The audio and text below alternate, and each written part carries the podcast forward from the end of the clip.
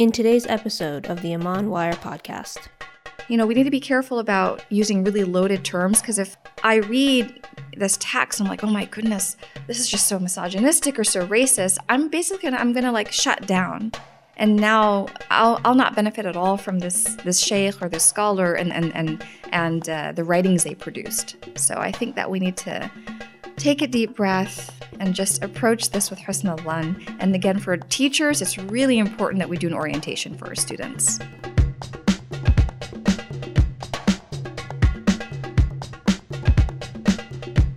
Assalamu alaikum. Welcome to the Amman Wire podcast. Salim here with uh, my co-host Ghaidar. Assalamu alaikum. Walaikum salam, Salim. How are you? Good, alhamdulillah. Good to be back.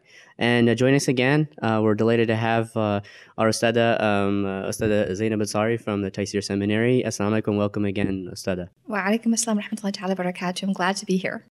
Well, glad to have you here, and uh, we uh, we convened today to um, discuss a, a, topic that you know, first came to our mind with, um, and I'll just tell uh, like a brief story of um, of a of a class, uh, you know, with the introductory students of knowledge, and it was actually an Arabic class. Um, and in this Arabic class, there was, um, you know, a text used for the t- purpose of learning Arabic, but it was, it was, uh, it, it, presented a, um, a chauvinistic statement that uh, one of the uh, students found very, very, very, very, you know, problematic and offended by, and this created sort of a, a cascade of of questions and um, even doubts and concerns um, that grew out you know, outside of the Arabic class into questioning of the tradition and questioning of you know previous scholarship. So um, from that, uh, we wanted to bring you on, Ustada, with your expertise to um, discuss the what we may call the challenging statements maybe difficult to understand statements, especially in our in, in our current time, from previous scholars, from previous scholarship, because certainly you know there are um, statements, interpretations uh, from uh, previous scholars of centuries ago um, that uh, could would be very much termed uh, problematic or not you know not consistent with modern sensibilities. And you know just to be clear, we're talking about things like misogynistic statements. It's not you'll find statements from previous scholars discussing masculinity as perfection and femininity as you know as, as a deficiency um, or interpretations of, of, of certain hadith.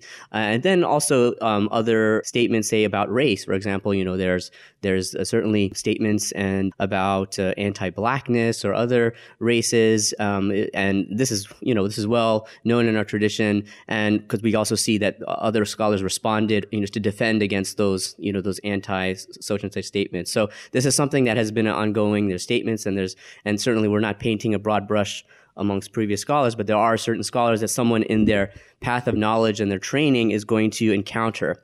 Um, so we wanted to get you on, uh, Ustada, to discuss this and really to help us um, navigate how to to deal with these challenging statements, whether they be from previous scholars or from um, even for in our modern day parlance when we see translations of a hadith or even of the Quran.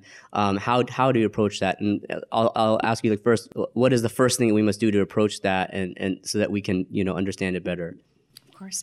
Bismillah ar-Rahman ar-Rahim. Alhamdulillah wa salatu wa salamu ala Rasulillah. Allahumma alimna ma wa. Rabbi.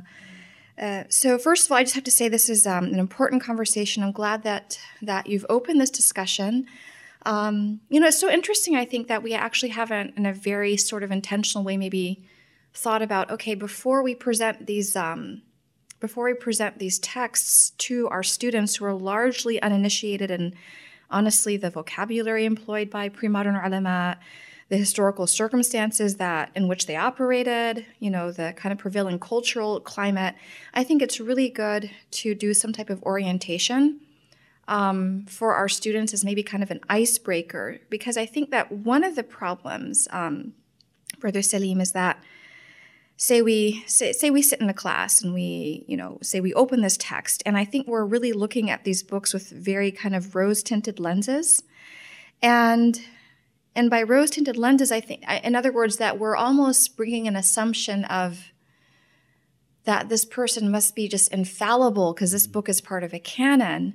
And i think that it's really important to understand that our ulama were human beings and as human beings that they were certainly not immune to having been influenced by their um, by their environment and by certain assumptions that were prevalent assumptions about women, assumptions about minorities, assumptions about people from other ethnic backgrounds.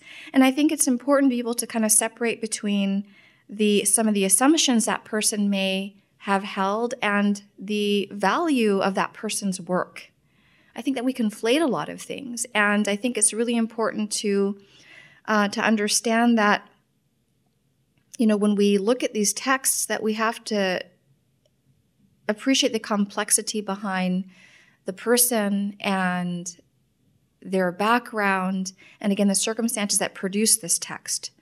You know only you know there's only one text that's inerrant and that's the quran and then you know so then we and we have our primary sources number one the quran then of course the sunnah the prophet sallallahu alaihi wasallam but it's really important that when we again look at these the, the books of the of our pre-modern ulama, we have to understand that that these are, you know, this is not wahi, right? This is not revelation. Certainly these people were these are very uh, pious erudite people who are definitely on a certain level inspired, but we're not talking about revelation here. And I think that, you know, so when we read a book, say it's by a, pre, a pre-modern scholar like even Al-Ghazali rahimahullah, who said some things about women and gender that in this day and age we would say, well, this is offensive or this is hurtful or this seems to be misogynistic. You know, that it's important to understand that, again, this was a human being and he had a lot of different experiences. He interacted with different people. And it may be the case where maybe he just came across women whose conduct perhaps was not impressive to him. I mean, you have to give people some benefit of the doubt, right? Because um, you because I've read these these texts. I'm like, well, this is interesting. Why would he have written this? What kind of women did he actually meet and deal with? So I think you have to maybe kind of try to read between the lines a little bit. And for me personally, I like to give husn al to this person. That no, he didn't hate all women. There, I mean, he had four daughters for heaven's sake. So there probably was a private Al Ghazali that none of us will ever know, right? So I think we should give we should give our ulama the benefit of the doubt, and I think that we need to be careful about, um, you know, we need to be careful about sort of using really loaded terms because if I read this text, I'm like, oh my goodness, this is just so misogynistic or so racist. I'm basically gonna, I'm gonna like shut down, and now I'll I'll not benefit at all from this this sheikh or this scholar and and and and uh, the writings they produced. So I think that we need to take a deep breath and just approach this with husn al And again, for teachers, it's really important that we do an orientation for our students. To, to prepare them and not. Oh, absolutely. It, it, you know, as you said, it, it's a, almost a romanticism that we have of yes. the past. Yeah. Which yeah. is something that we Muslims tend to do a lot in terms of even our scholarly tradition. So, would you say that this is that these statements? Would you just couch them as that the that these characterizing these as these statements as just that this is simply the product that they were the product of their time, or is or is or like can you just throw it under that like umbrella thing that oh that's just the way they thought, or is there is there something? I mean, you're to say you're talking about husn al right? So right. I mean, and certainly that that is that that is that is crucial. But I guess like you know that that that's coming from an experience where it's not just one person has said that other people have said that like you know people interpret. So, for example, the hadith that you know that uh, we were mentioning offline earlier right. about you know the deficiency and you know of the of the intellect or the no, deficiency, of, however, however, however yeah. you want. I, I, mean, I shouldn't even I shouldn't even say that because it's not. Uh, it shouldn't even be translated. Actually, it should have just said in the Arabic. But you know those interpretations or the interpretations of you know the verse in Surah An-Nisa. You know they were they were couched for a lot of previous uh, ulama in in their conceptions of masculinity, their conceptions of of uh, of what they thought gender roles are. Um, so do we just throw that all under one thing that this is just the way they thought? You know, so the thing is, I don't want to make the mistake of you know you know suggesting that that we sort of I don't know. This is not cultural. And, making, and I don't mean yeah. to make a value judgment. I'm right. just saying that this is yeah. just the way they. This is that. This was a, just like with the statements that we say today. Right. You know, a hundred years from now, you know, they may be looking at uh, the scholar tradition of today and they'll be like, well, that's just the way. And, and they may have different sensibilities and different. So, and I'm not trying to be, I'm not saying that we need to be culturally, I don't know, just sort of this is cultural relativism. In other words, that if this was appropriate in their time, great. It's appro- it's not appropriate, right? So I think it's important for even for teachers of these classical classical texts to say, you know what, this is actually not an appropriate thing to say, say about women or about this ethnic group. I think that's fine. I think you can do that while still being respectful of the tradition of that scholar mm-hmm. and mm-hmm. Uh, and their body of work. So I don't want to make the mistake of falling entirely on the side of cultural relativism where, okay, you know, this was acceptable in their culture, so it's fine. I'm not going to critique it. I think we should critique it. But I think, Brother Salim, it's important that we think about what, it, what is the sort of the end goal of this critique?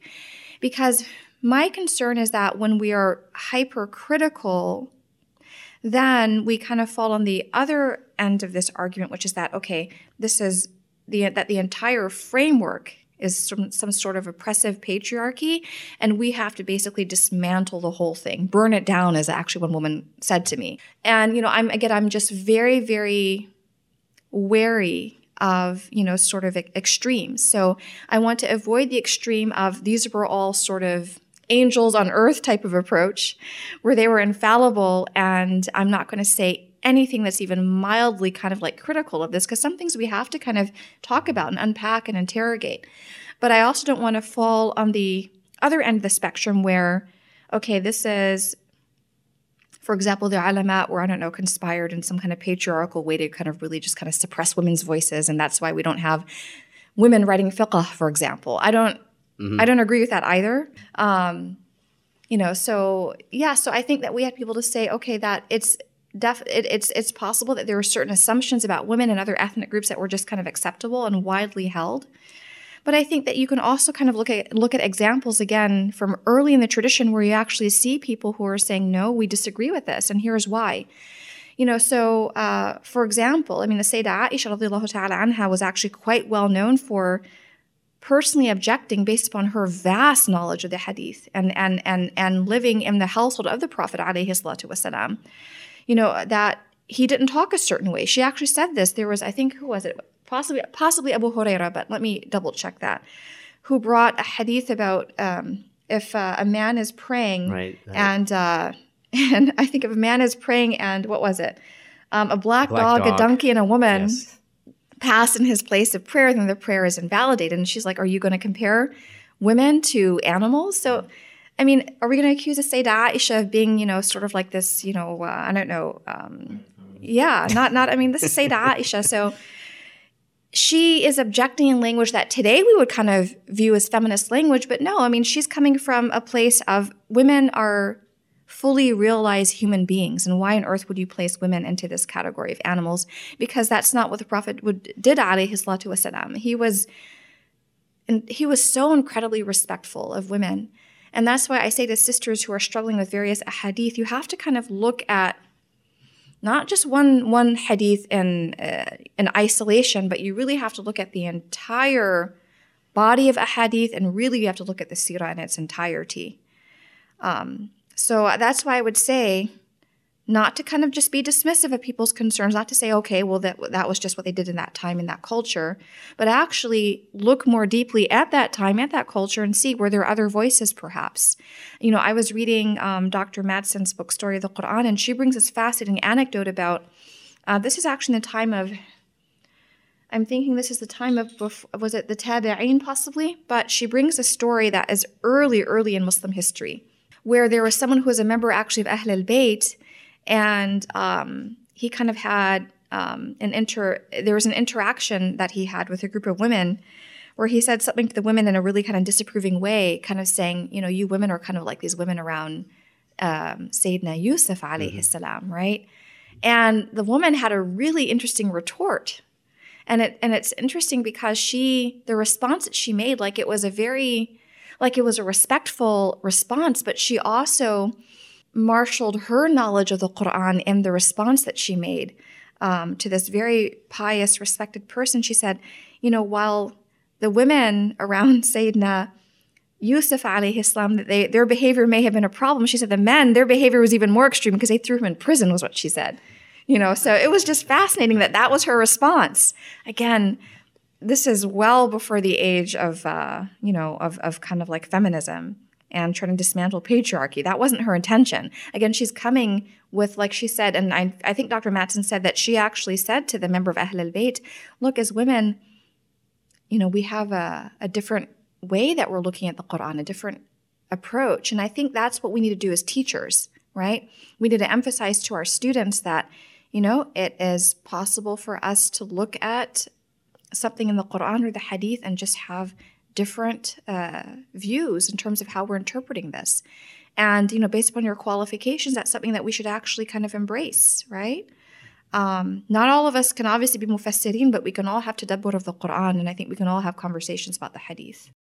What do you think uh, when it comes to our, uh, you know, in this day and age, when, when we read these classical texts, uh, especially when it comes to the ulama and their statements, we do have this uh, sort of um, you know, sometimes when we read these problematic statements and we are trying to devotionally, uh, you know, get closer to Allah subhanahu wa ta'ala and to come closer to, to the tradition in general, we when we read these, you know, men or women, we get this cognitive dissonance sometimes between the the two, right, uh, you know, right. you know, realities that that we are trying to gap, and uh, I think it's more of a psychological kind of question, uh, you know, because you know it kind of stings and it stays in the back of your mind and you are fully in comprehension and in agreement of the statements that you just mentioned but it's just the way that your iman is just maybe sometimes challenged with the waswas you know or with certain things that tell you well what about this? Well what about that?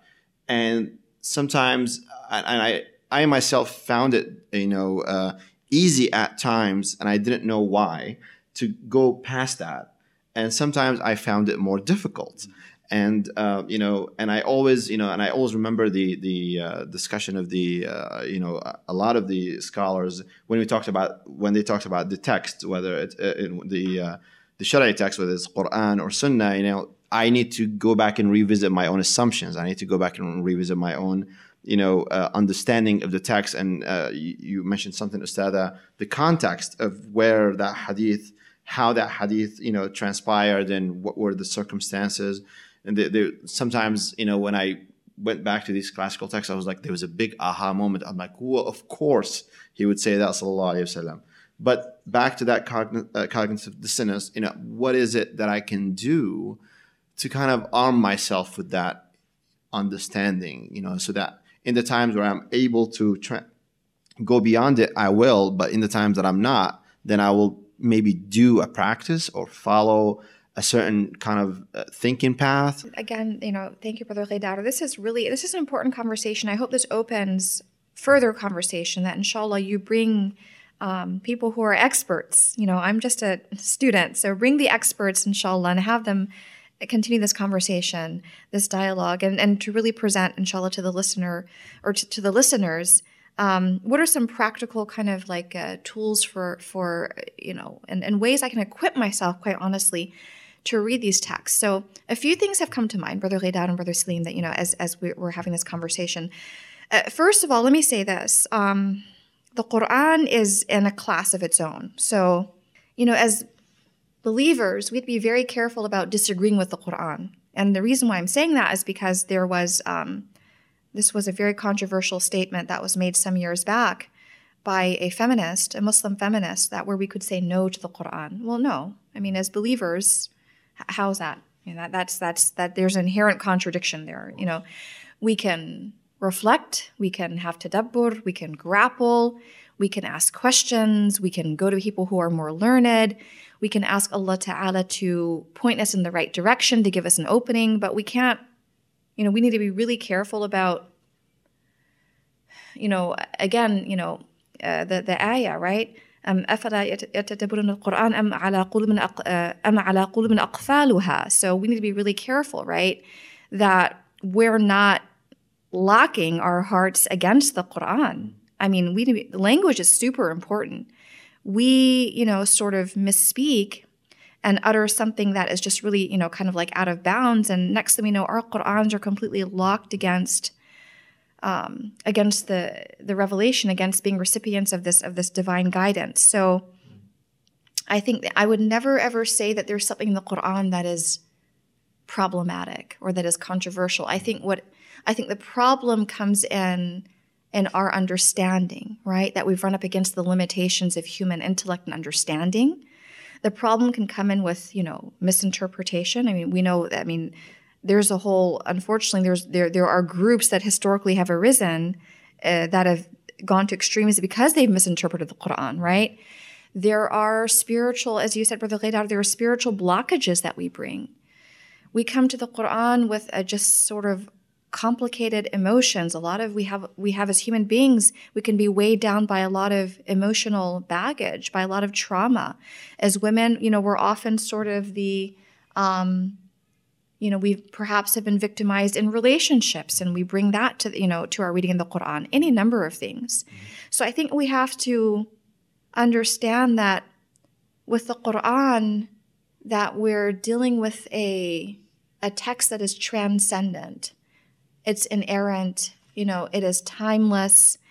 And we have to bring a certain level of awe and reverence to reading the quran. We have to do that. We have to really, really make sure that we're not doing anything to cut ourselves off uh, from the those openings there in that text. Well, you know, I, I so wanted to, to jump in back, yeah. you know, I mean, uh, sort of trying to answer my my right. assertions, you know, because I always thought of it this way, and, and please, you know, um, uh, feel free to kind of edit or cor- kind of correct that path uh, of thinking. You know, I always thought uh, I, as a Muslim and as somebody who believes uh, and and and devotionally, you know, uh, see myself as a servant, as a abid to Allah Subhanahu wa Taala, I am to surrender, you know, my you know uh, being, my thinking, my emotional, uh, you know, uh, I guess um, thought process, or however you want to you want to frame it. Forgive me for the la- for the lack of my terms here, and I have to surrender that. That's part of my Islam, and that's how it kind of the spiral up, you know, kind of, uh, I think, uh, clause that, that we mentioned in a different podcast. In my surrender, I would also think that this entire system, you know, that is full of beautiful, you know, value, uh, beautiful, uh, you know, uh, honoring of, of, anything in this world, you know, وَلَقَدْ كَرَّمْنَا بَنِي Adam, starting with Bani Adam, you know, how Allah subhanahu wa ta'ala has, ha, has elevated this, this being and to everything else how can certain uh, and and all that honors that that go all, all these honoring uh, you know factors that go along with it and that are very evident and very uh, you know mutawatir you know in more than one uh, you know um, uh, corner of, of the text whether it's sunnah or, or the quran itself how can i take these incidents you know and nullify this this entire you know i guess approach? You know how can i i mean is, is that a right i always use this as a weapon you know to say like you know i cannot accept these certain incidents to undo this immense honoring system that's that's so you know much of a strike, striking awe in your heart you know i think i think you could look at it two ways i think you could look at it that that someone uh, someone from today is looking through their own lens and almost as if they're trying to pick a fight. Like they're trying to find something that they can use to discredit the tradition or discredit. But then on the other hand, you could argue that, you know, a lot of, you know, interpretations of hadith, interpretation of the Quran, certain things in Islamic law, especially family law, a lot of these are um, colored, partially informed by, you know, some of these statements. You know for example like we mentioned about like you know the you know defining certain things in, in the family the, the male female relationship in the family. so that's yeah I mean yeah I know. We'll be we'll be more unfulfilled in them, right? So yeah I mean this is ayah 34 of, of, chapter 4 and there are books that are written just right. about that. Not even the whole ayah just part right, of the right. ayah yeah so i mean yeah so, so, so there's different you know people have written different things about it and that has informed a, like a, a tradition over time right, of how right. we understand this verse, the mm, tafsir, okay. the interpretation. And right. so today, when someone calls into question those interpretations, the, uh, those on the other side who are who are are, are trying to protect tradition um, with the best of intention, they will will shut that down because like you know you you're just trying to you know who are you to be reinterpreting mm. reinterpreting this this after right. you know centuries and centuries of scholars have looked through that while the other side will say that well it started with some of these things and, and that that calls into question the you know the equity and and the the fairness of the interpretations and then and then they then they then they want to then they consider that this is a system of of either in this situation of, of patriarchy that Right. needs to be just completely you know overturned because it's all been based on based on something that's weak or basing something that's just not you know correct Well, you know, uh, you're raising really, alhamdulillah, very important points here. Um, so let me just clarify something, Brother, uh, Brother Ghaidar and Brother Salim. So my advice here in terms of the Quran and how it's, an, it really is in its own category, its own class is that, um, you know, where I'm, I'm going to, yeah, there are a hadith that are, that can be controversial. There are a hadith that do seem outwardly problematic. There are certainly statements made by pre-modern ulama in their, in some texts that today we would say are unacceptable. I completely, uh, uh, uh, you know, kind of concede that, and I don't think that's disrespectful of the tradition to say that. You know, we can we can have a, a dialogue about this. But having said that, the Quran and and you know, so the ayat of the Quran and the commentaries. I mean, they're not one and the same, mm-hmm. right?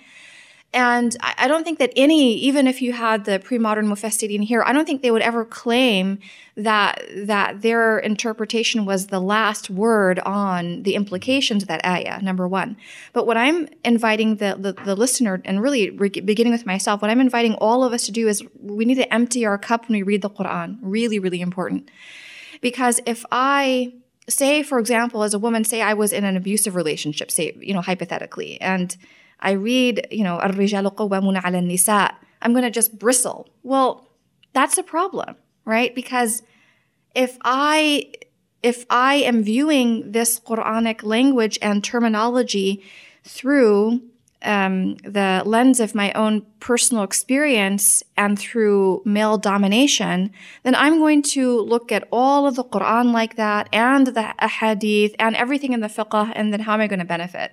So I think it's really important that as much as we can, we try to empty our cup. And we also make, and we need to avoid the mistake of honestly what a lot of Islamophobes do, you know, where they open the Quran and they see the so-called the so-called sword verse, slay them wherever you mm-hmm. find them, and then they come to us and they tell us that our religion is about. I mean, come on, I mean, anyone even even a rudimentary understanding of Islamic history knows that's never that was never sort of the policy, the stance that informed the way Muslims interact with non-Muslims to basically sort of, again, you know what the ayah says, right? The ayah, slay them wherever you find them. You know, there are, uh, the, the ayah, for example, in Surah Tawbah, there are, if you look at those ayat, um, you can see that the, the context is very much specific to uh, how the Prophet alayhi salatu wasalam was to figure out um, how to basically deal with with the remnants of the Quraysh and the and the polytheists in um, in Mecca. That's what that's what that was about. And what would the status of Mecca be after Fatah Mecca? Quite honestly, so. Um, you know, so I'm saying this to say that, and this is something that's really, it's uh, this. I'm very passionate about this. That we have to make sure that we are emptying our cup, and as much as we can, that we're not coming to the Quran with a preconceived agenda. That's really important. But I'm not saying, you know, Brother Salim, that we have to necessarily treat every single interpretation of the Quran as kind of like fixed. right yes You know, that's really yeah, important. yeah, that was really my. Yeah, my uh, it's not. Yeah, I they're think, not. I think this is not so much about the Quran Yeah. or even the Hadith, So just uh, but yeah, more about the yeah. interpretive tradition, Right, uh, right. in our scholarship, because Yeah. you know, because those can be. I, I- mean, I'm I'm I'm presuming, and you can tell me if I'm wrong. Uh, uh, those some uh, those can be challenged. Those can be you know considered uh, differently today. Correct. Right. Yeah, absolutely. And I and I would say this is actually the responsibility of um, today's scholars to actually say, okay, you know, if the Quran, for example, 434, you know, um, is it is the Quran calling us to it, does is does it envision a, a gender dynamic where men are always kind of like sort of controlling and dominating you know is this about oppression? Is this about i mean what is this really about? I mean is the quran is allah subhanahu wa ta'ala telling us that the go-to method for resolving say marital discord is for the husband to beat the wife? I don't i, I don't think that's what the quran is telling us. And I, don't think that there are a lot of ulama who would say that's the case at all. So i think it's very important to look at ayat in the quran and to say yes this may have been the understanding or the interpretation in the past you know but we also have to take into account what are the needs honestly psychological and emotional needs of our community today would a woman respond to corporal punishment? And I don't, I don't, yeah. I mean, I've, I've even asked ulama about this and they would say, you know, no, no, no, of course not. That's not how she, would, she would respond to, uh, to resolving that marital situation, whatever the case may be. Um, so yeah, so I would say the interpretations are not fixed and it really is the responsibility of those with expertise to look at, I think it's mainly the ayat, probably a family law that we're really kind of mm-hmm, thinking about mm-hmm, here, mm-hmm. and think about um, other um, possible interpretations. I think still uphold, I think the spirit, um, you know, the, the, spirit of the of the Sharia.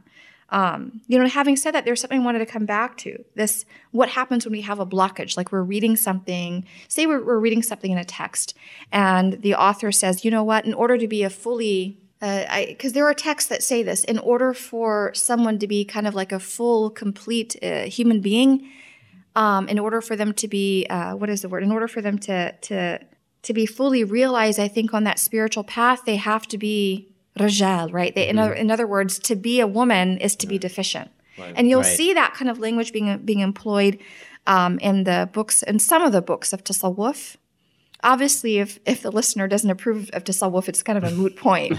but um, but if you're reading books of uh, books of tasawwuf, and they use very gendered language to suggest that the person that is kind of more spiritually realized is the male over the female, right?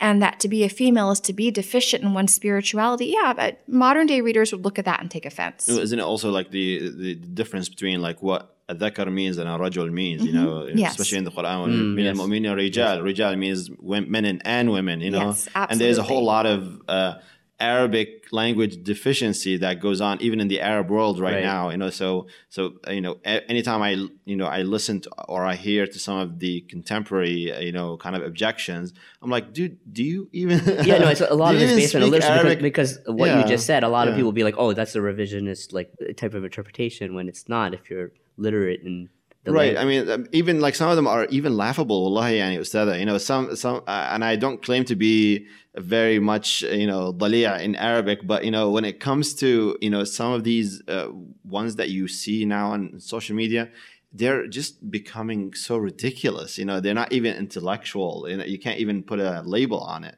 and and and that's how it gets a little bit more um, honestly uh, ridiculous and, and, and it makes you don't want to even get or engage into this conversation. And I understand you, mashallah, as a teacher, you need to always adhere and you need to always address the questioner, the students. But uh, but for me as a as a layperson, I'm like I don't want to even engage sometimes in these things, and and um, it, it, makes the legitimate questions so uh, diluted uh, mm-hmm. from from the uh, context, and and therefore I guess my point is to try to really make this conversation a little bit more meaningful sometimes is not to you know make it so widespread and uh, in in light of the everything goes and everybody has a claim, uh, it, it, becomes now a little bit more um, you know problematic to even set the uh, you know um, uh, the, the ground rules you know for for an intellectual conversation. So, uh, is there any uh, kind of a, a, you know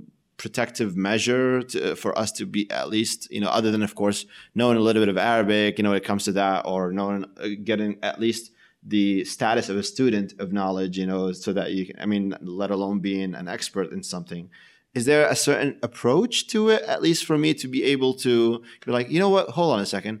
I'm not a doctor or I'm not a I'm not a lawyer to kind of delve into this. You know, mm-hmm. why is it so easy for me to kind of engage myself emotionally into these things if I'm not even somebody who is qualified to to delve? And I don't mean again every time there has to be a, quali- qualifier for every statement unfortunately even when we talk in a podcast or post on social media i don't mean for you not to delve into your text into your uh, you know into the quran which is uh, ibadah to read and, and to follow you know unless you're a, a scholar i don't mean that but at the same time there has to be some sort of common ground i'm not sure if, if i well, you know, I, I, I, mean, like, you know, certainly, yeah. for example, like Ustada, yes. you know, uh, you know, in your path of learning, you know, um, did you come across fellow students um, who who had these issues, like where they were shocked or they were their their things of their I don't even say faith, but maybe their faith was shaken or their their faith in tradition was shaken. Oh, absolutely. And and and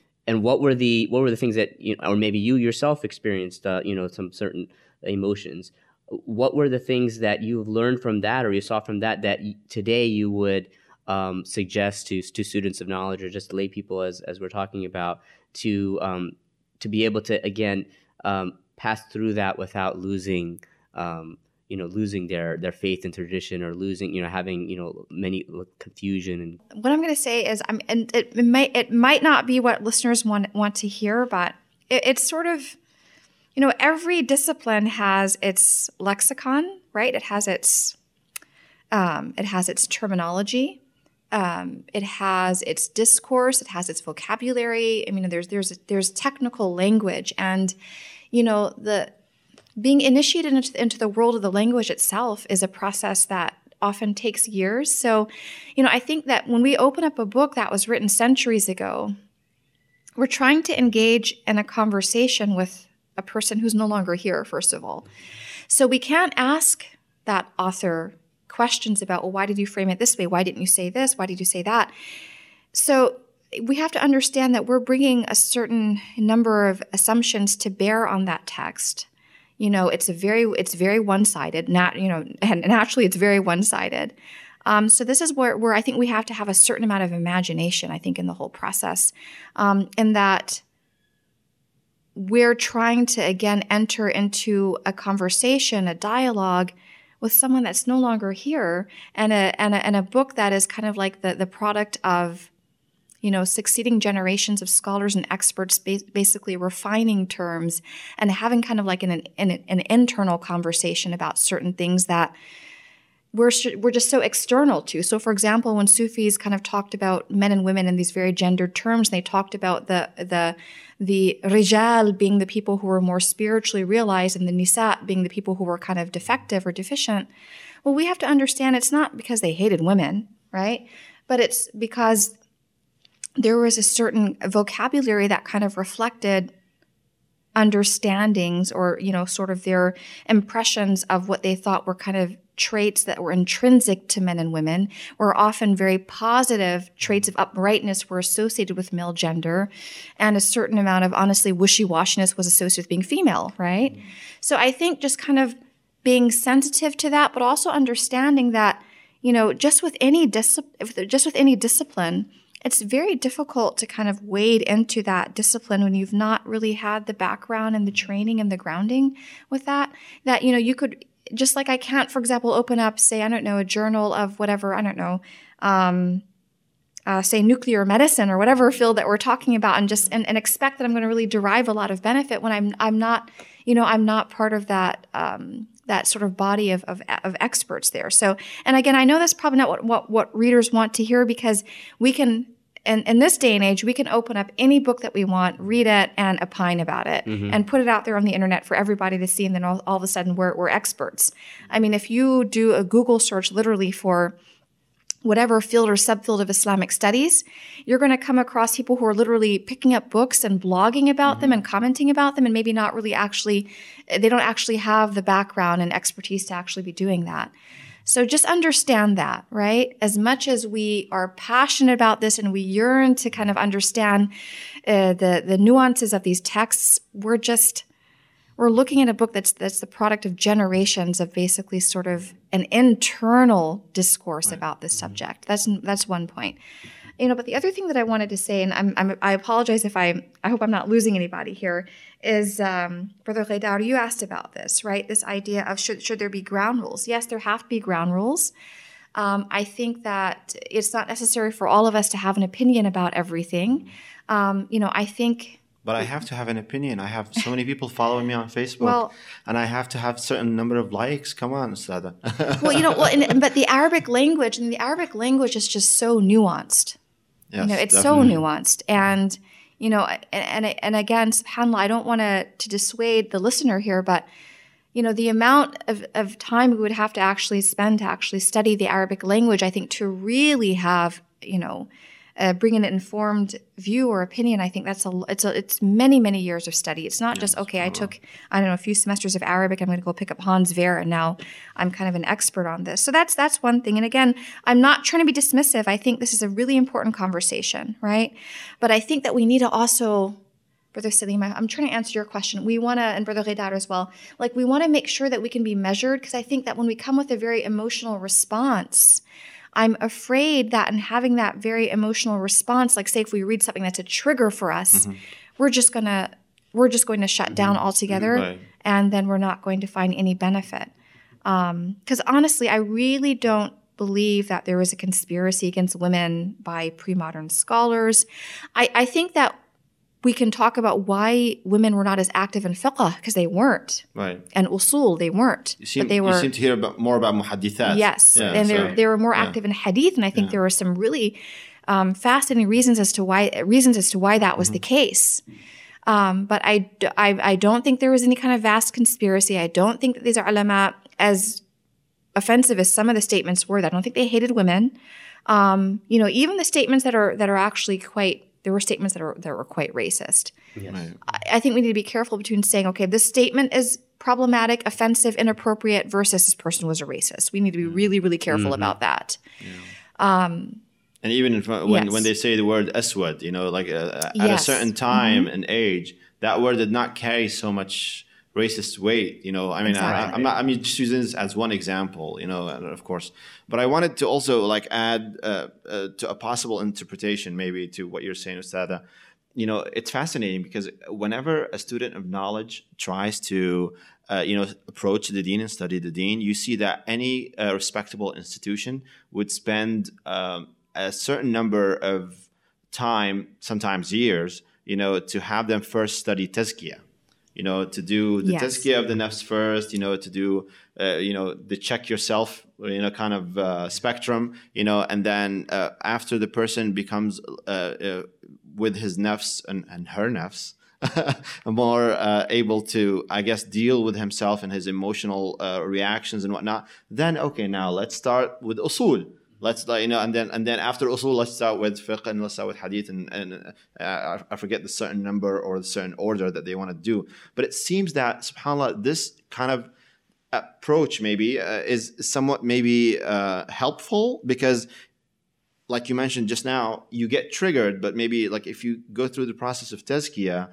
before you embark on your you know thirst for knowledge you know it will help you. It will help you kind of stay grounded, maybe emotionally at least, you know, so that you can control yourself when you hear, oh, maybe there's something about that, not to undo your world, you know, whenever you read something about it. Uh, so, uh, so uh, uh do you think that, that, this is a valid point, maybe? Is, to that's excellent advice, Sidi Ghaidar. I think that, and this is why I said that the orientation, as that our scholars and teachers that that uh, I think in order to they need to design and they have to be mindful of the fact that this this generation of students and seekers and learners they are coming to these texts with um, pressing concerns and often very unique concerns. And uh, there's a certain amount of doubt and skepticism that you see today that you actually didn't see perhaps in a previous generation. Thinking about my parents journey to islam compared to people today you know the ayah that's that's my parents generation it's different today. There's a lot of cynicism. So I, I, think that we need to be sensitive. We need to be diplomatic. We need to be nuanced. We need to have, as teachers and scholars and ulama, I think it's really helpful to have some grounding in the principles of counseling and pastoral care and understanding human psychology so that we actually can create the proper or design the proper orientation for our students to kind of serve as an icebreaker. And I think the the tazkiyah is a very important part of that. Um, I think I think what's the, the difficulty I think for people today is that we don't have that uh, grounding in tazkiyah and and kind of cultivating the proper orientation approach um, and honestly, adab. And people think adab is about, oh, you're just kind of bringing up adab because you want to censor conversation. No, not at all. But adab is, or discipline, right? When, when I have a sense of the proper adab, it means that I'm actually able to better manage my own emotional response to this book, text, statement, whatever, so that I'm not triggered, so that I don't shut down, right? So I think the adab is actually really important for me. And Brother Salim, now I remember what I wanted to say. So my own journey. So when I look at Reliance of the Traveller today, you know, this is one of the main texts in Shafi'i fiqh that you study. You know, I'm actually appalled because, you know, my, um, you know, th- that when I look back and I see the notes that my, I don't know, let me think, I was, how old was I when I, subhanAllah, yeah, I don't know, 21, yeah. So I'm looking at, um, I don't know, I'm looking at, at Reliance of the Traveller, I'm looking at the notes that my 21 or 22 year old self wrote, and I'm just like appalled at how kind of like clueless I was. You know, because I, I remember in the section on moon sighting, there's a section in the in the fiqh of uh, of starting Ramadan where it says, you know, that you can't accept the witness of uh, of a woman who who comes and says that she saw the hilal. I remember writing in the margins, well, what if this woman is an astronomer?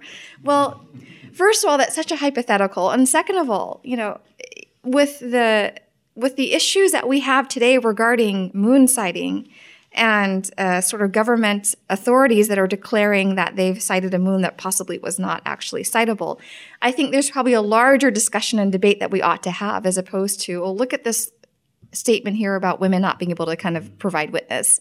So I think that there's a certain amount of, I would say that we want to kind of take a pause, you know, that, okay, you, you read something, you don't agree with it.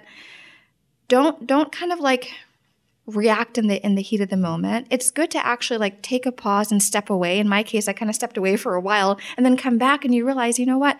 Now I can bring more kind of um, equanimity and more maturity to my my reading of this.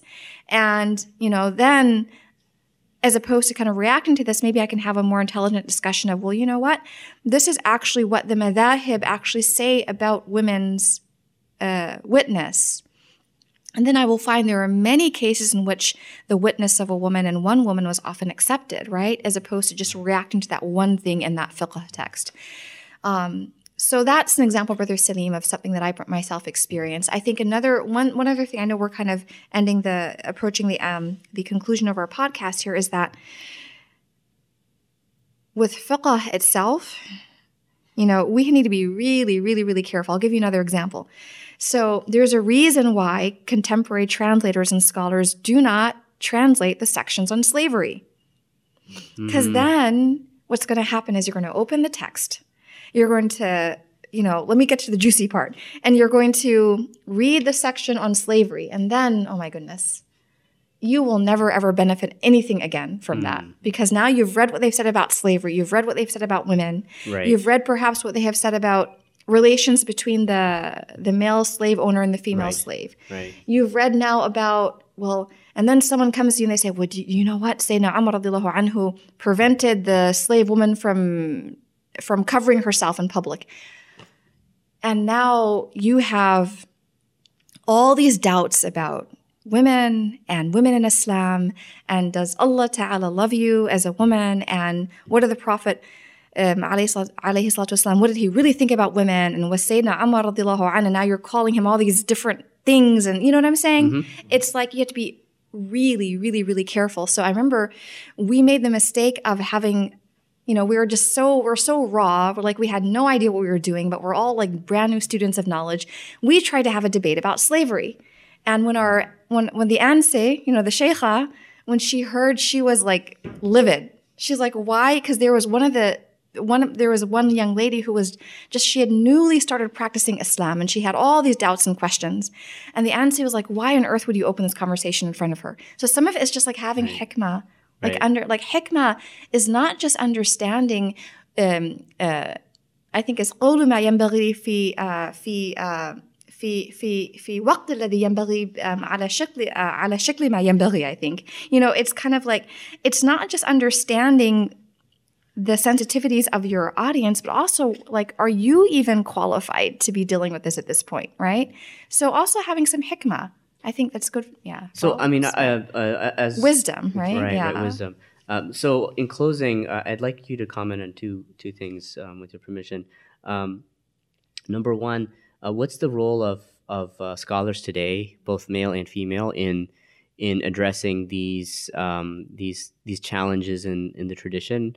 Uh, you know, becoming aware of perhaps some of the, the you know the, the difficulties and reinterpretations that need to take place. What's the role of both male scholars and female scholars in that today? Um, and that's the first one, and then and, the, and as a last um, question to you for this um, uh, for this conversation, Usada, um, on a more broader level, uh, someone could come, you know, perhaps a, a woman, perhaps someone from uh, a person of color, uh, and they may they may come with this question that is why does it have to be so difficult for me to um, go down this path? Like why like a man for example doesn't have to doesn't usually see these statements. It's it's easier quote unquote easier for a man to sort of like accept certain things you know? And so i think i feel like a lot of emotion from people is that it's just in my conversations with I'm, I'm not even talking about students now i'm talking about people just lay people you know like why does it have to be so difficult? Because people and people have experiences. They have experiences of of misogyny in the muslim community. They have experiences in their family. They've had dealt with trauma. They've dealt with a lot of issues over years and years. And then um, they are so they already have this sort of experience of of muslims experience of of what they feel Islam is, and then on top of that, then they're confronted with these statements, and so then they may ask, why, you know, yes, I, I understand. We understand that you know you have to you know have, have, have patience and and you know and and some of the things that we talked about earlier. But why is that? Why do we have to have that? Why does it have to be so difficult for for some people? Uh, I know that's a big question. It's hard to, but those are the two questions that, inshallah, if you could answer. By the way, he's a, closing. no, well, this is, you know, again, you're inshallah, you're going to have people who are far more qualified than me. So this is just, we're just kind of, this is the, I don't know, the just kind of you know warm up act or whatever, right? So, um, let, let, let's let's look at it this way. So the ulama. So this is what I I I will answer this by saying that there are things I certainly wish that my own teachers had actually thought about or had done, and um, that I think would have made for me my orientation easier. Um, and I think that there has been this approach where we've been kind of like overly romantic about the the golden age, al-asr al-dhahabi, right, in the past, and and it can it, it can be easy to do that because I think we have um we have a certain amount of like there's an emotional resonance all of this carries for us, like our turath, our heritage, our, our tradition. Um, so I think that for our ulama to actually be able to sit down and look at these texts through the eyes of their students is really, really helpful to understand why why do they read this and feel hurt? Especially when we're talking about, say, male scholars and teachers and female students, like why why does this like why does the hadith for example of say if a woman doesn't respond to her husband's call the angels curse her through the night like that probably maybe that wouldn't bother a man so much. Maybe today it's different. I don't know. After the Me Too movement and all that, but you know, but why does this bother this the, the the the, sister? Like this is really bothering her. And let me like let me just actually take the time to talk to her and find out why this really bothers her. I think that's important. So for our scholars and teachers to actually try put yourselves in the shoes of, of, of, your students. Try to see things through their eyes. This is where it's really important to have female teachers and scholars. Um, we need to train more women. And I think not just training women in women's issues, but training women in usul. So, for example, I think one of the um, mistakes that I think uh, that they that, that that they made where I where I studied in Damascus, and I know they had their rationale, was they they they felt like okay, usul is just for for our Arab students and not for our international students. Oh, that wow. that was they actually they would they would steer all the the foreigners the um, ajanib into um, uh, into kulliyat da'wah, right? The, the, the da'wah college. And they would say usul is where the Syrians should go.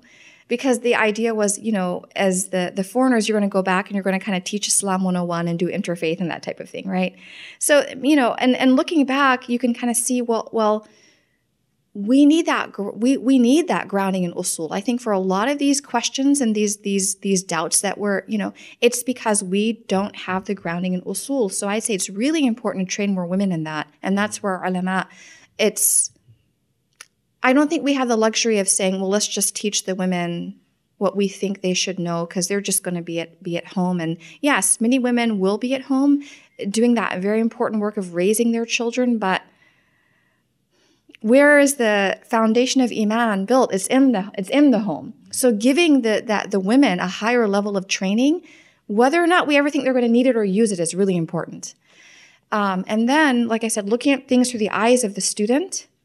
And then what was the other part of your question? So it's like what should and and uh, the first part was about the uh, scholars, male and female, what they Yes, do, and then the second they- part was just more general, I, the right. issue of, um, of, of people, you know, who who have been The you know, feeling yes of pain. yeah feeling the of- feeling yeah. yes And why feelings does of it have to be so difficult why for is it me so versus yes of other people who may have been advantaged? You know, Allah Ta'ala tells the Prophet ﷺ in the Quran, I mean, this is actually directed to the Prophet, like, don't don't look at those others whom you feel they've been given something over you. I mean, that's to the mm. Prophet ﷺ. So, and that tells us that perhaps maybe it's part of human nature to kind of feel that it's so easy for those others and they've been given something I haven't been given, right? So just be very self aware that we're not approaching this conversation, these concerns from a space of insecurity and identifying what are the what are the sources of those insecurities and addressing them because it's not always i mean there might be some degree of male or arab privilege maybe some. I think honestly post 9-11 it would be very hard to make an argument for muslim male privilege. Honestly i and i feel very very strongly about this. These people that we think have it so easy they are dealing with a lot right? Let me just say that. They're dealing with a lot. So However, it's again looking at what are the sources of those of those insecurities and and not assuming that that person necessarily has it so easily, but also making sure that we are I think advocating for ourselves the way we ought to be, right? But not and I think this is what I said to a sister one day. I was teaching a class on fiqh for women and was, you know, and, and she said, How do I as an African American female, it really stayed with me, how do I as an African American African American female relate to this scholar, this Arab scholar who wrote this book, you know, so many centuries ago? Like, how do I bridge that gap? And I said, well, first of all, don't see him as this Arab, this Arab male scholar who wrote this book centuries ago. Like he's our, like he's your brother, right? We might be separated by the span of time, but we're brothers and sisters in faith. And don't think that being an African American, being an African American female in, an in an urban environment should sort of prevent you from accessing the tradition that this is equally your legacy as it is anyone studying it at, at Al Azhar, for example. Like that's what I actually told her. This is accessible for you. So I think that advocating for you know if we find ourselves in that position of kind of being if we're if we're if, say if we're in a minority you know advocating and making sure that we're not falling into any type of um, victimization i think is important right we don't want to fall into self-victimization and uh, subhanallah there's another point that i wanted to share yeah I'm, i think i'm getting old here um, it, it'll it'll come back to me in just a second but yes the i yeah that I have not seen in the history of human existence any tradition that has the potential to uplift every single person the way Islam does. It's just, it doesn't exist. And I don't think this is like sloganeering to say this. Again, I think about the way I came up in, um, you know, with my parents uh, being um, in an, you know, interracial marriage and just the, just the the vistas that were opened up for my parents. And you know in this country with its tortured racial past to come up in a community where it was just you thought nothing of seeing different ethnicities and people of different races marrying and and and uh, raising families and seeing the diversity in the community seeing the diversity in our leadership right i don't i challenge you to find this anywhere else other than within the ummah of, uh, of Islam, you know, especially when we do things right. And then uh, also, Brother Salim, one, one thing I was thinking about that when we have these painful experiences, because sometimes I think our reaction is, oh my gosh, I went to the mosque, there was this brother and he was so rude. First of all, I think we seem to have a preponderance of rude brothers who go to the mosque at the wrong time. I don't know what's happening with this, right? Um, but to understand, yes, unfortunately, at on the day you went to that masjid, there was some brother who was not polite and spoke inappropriately. But that shouldn't cause you to just dismiss every single person who goes to that masjid or the whole Muslim community, is what I would say. That I'm very sorry you had that experience, but I guarantee you that if you ask Allah Ta'ala to put the right people in your path, inshallah, you'll go back to that masjid, you'll meet somebody who will uh, extend to you the proper courtesies that are befitting of, ex- of, of, of, being extended to uh, to a guest. Yeah, Jazakallah khair, um, uh, Uh, you know, this is a difficult conversation, I know, and, and you know, and certainly, yeah. certainly, uh, you know, I don't know, uh, maybe there's certain things that we may have said that you know may be be considered problematic for, yeah, for some listeners. We ask you all, you guys are listening. guys and gals. Right. But you know, I, I think, I think and, and of my stumbles as well. It's the yeah. it's, the, it's the lack of caffeine. So. You know, um, you know, this yeah. is this is a this is we're all trying to figure things out. I think I've said this before on the previous podcast. We're just trying to figure things out. So this is just a conversation about that. Of course. You know, we're not making you know sweeping state. At least I personally am not making sweeping statements about something. You know, and um, I don't think any of us are. But we're just trying to um, you know come up with approaches and come up with um, with ideas and, and principles that we need to cling to to, to help us, you know, um, move forward as a community and uh, be embracing to all, inclusive of everyone in our community.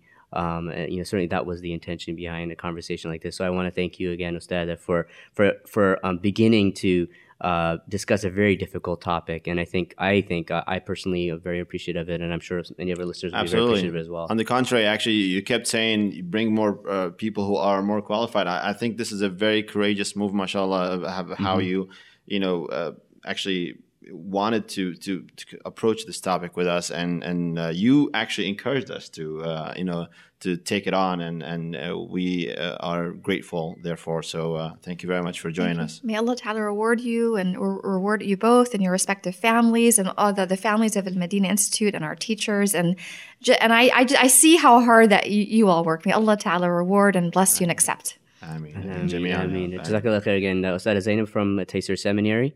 And uh, thank you, Ghaidar, for joining us. And uh, all the listeners, again, thank you for um, your support. Please give us your feedback at uh, Iman Wired on Twitter or Iman ImanWired Institute.org uh, via email. Uh, subscribe to the podcast, um, share it with anyone you think may benefit, and um, give us a, you know give us your feedback. Give us a five star rating on iTunes, and we'll see you on the next episode. Assalamu alaikum. Peace be unto you. الصلاة والسلام.